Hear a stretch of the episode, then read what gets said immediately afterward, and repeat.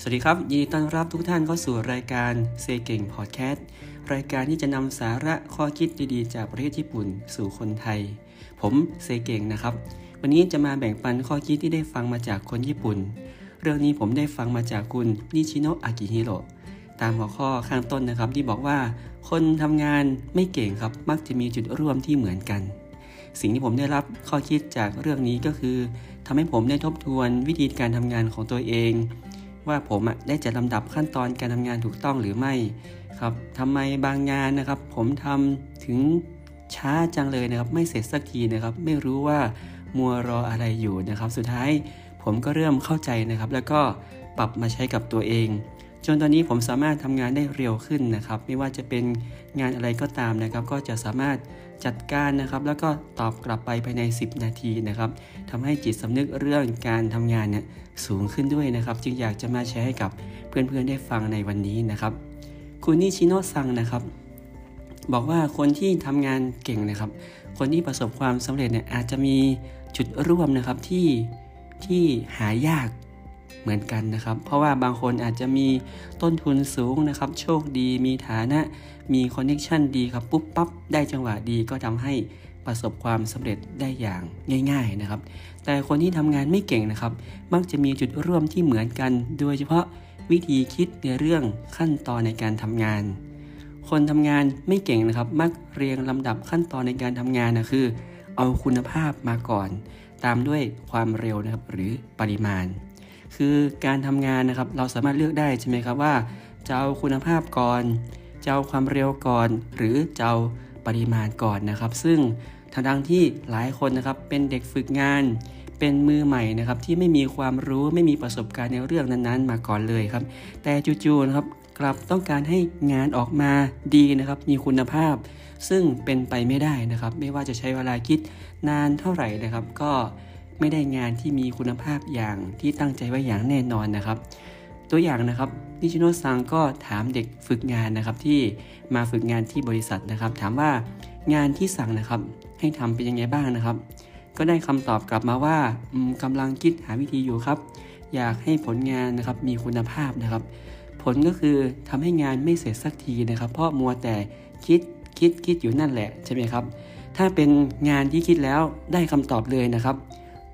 ก็ไม่มีปัญหาอะไรใช่ไหมครับ แต่ส่วนใหญ่ครับเป็นงานที่คิดอย่างไรณนะเวลานี้คำตอบที่ถูกต้องก็ไม่ได้อยู่ดีครับ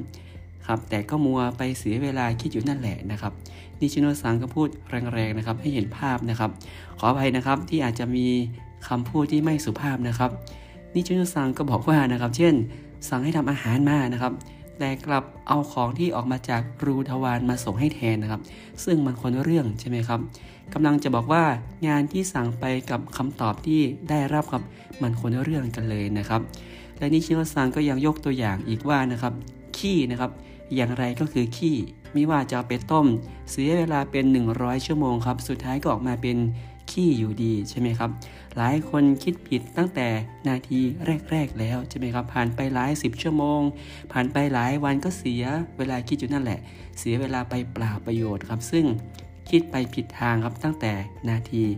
แรก ๆ แล้วนั่นเองนะครับ แทนที่จะรีบคิดภายใน 10 นาที ได้นำเสนอคำตอบนั้นแก่หัวหน้าก่อนนะครับนำเสนอคำตอบนั้นแก่ลูกค้าก่อนให้ตรวจดูก่อน เพื่อจะดูการตอบสนองใช่ไหมครับ ลองดูทิศทางว่าสิ่งที่ตัวเองคิดมานะ่ะถูกทางหรือไม่ ถ้าผิดก็เสียเวลาไปแค่ 10 นาทีเองครับ แต่ถ้าถูกก็จะได้ลงลึกหาข้อมูลเพิ่มเติมต่อไปถูกต้องไหมครับ นิชิโนซังนะครับก็ย้ำอีกว่านะครับอขอโทษนะครับ คนมือใหม่ ๆ นะครับ ไม่มีสิทธิ์เลือกขั้นตอนในการทำงานที่จะเอาคุณภาพมาเป็นอันดับแรกนะครับ คนมือใหม่นะครับ มีตัวเลือกแค่ความเร็วนะครับ หรือปริมาณเท่านั้น อันนี้ผมก็เห็นด้วยอย่างยิ่งนะครับ ไม่เชื่อลองถามคนที่เป็นมืออาชีพดูก็ได้นะครับ คนที่ไม่มีความรู้ไม่มีประสบการณ์จู่ๆครับจะสร้างผลงานที่มีคุณภาพได้ในทันทีหรือไม่ คำตอบคือไม่ได้นะครับ คนเก่งนะครับ วัดกันที่ความเร็วในการขจัดความกังวลในเสี้ยววินาทีนะครับ นี่เป็นคำคมนะครับที่เราควรจะท่องไว้ในเนื้อเรื่องนี้นะครับ อีกสักครั้งหนึ่งนะครับ คนเก่งนะครับ วัดกันที่ความเร็วในการขจัดความกังวลในเสี้ยววินาทีนะครับ อย่างเช่น ถ้าเราบอกว่าเนี่ยอยากให้เตรียมตัวนะครับ ไปเป็นอาสาสมัครช่วยเหลือคนที่ จะประสบภัยพิบัติที่จะเกิดขึ้นในโลกนี้ ข้อมูลมีแค่นี้ครับ ซึ่งไม่รู้ว่าภัยพิบัติอะไรเกิดขึ้นเมื่อไหร่ เกิดขึ้นที่ไหนบนโลกครับต้องเตรียมอะไรบ้างก็ยังไม่รู้เลยนะครับ ถ้ามัวแต่คุณคิดคุณคิดว่าจะช่วยอย่างไรดี คิดไปตอนนี้ก็เสียเวลาเปล่าๆครับ ไม่มีคำตอบที่ถูกต้องอยู่ดี เพราะข้อมูลยังไม่ครบ เพราะยัง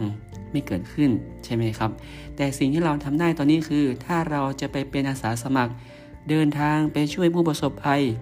สิ่งหนึ่งที่เราต้องเตรียมคือค่าเดินทางครับ เราต้องหาค่าเดินทางก่อนเช่น ไปทำงานพาร์ทไทม์เพื่อเก็บค่าเดินทางครับ อะไรที่ทำได้ตอนนี้ก็ทำไปก่อนครับ ไม่ใช่มัวแต่คิดในสิ่งที่ไม่มีคำตอบให้ณตอนนี้ครับ โลกยุคปัจจุบันนะครับ ถ้าหัวหน้าหรือลูกค้ามาตามงานครับมาทวงถามก็ถือว่าเราเป็นคนไม่ได้เรื่องแล้วครับ ใช้การไม่ได้ครับ คนที่ทำงานช้าก็คือ เอาไปแล้วนะครับ ในยุคปัจจุบันนี้ เราต้องเป็นคนที่นำเสนอลูกค้า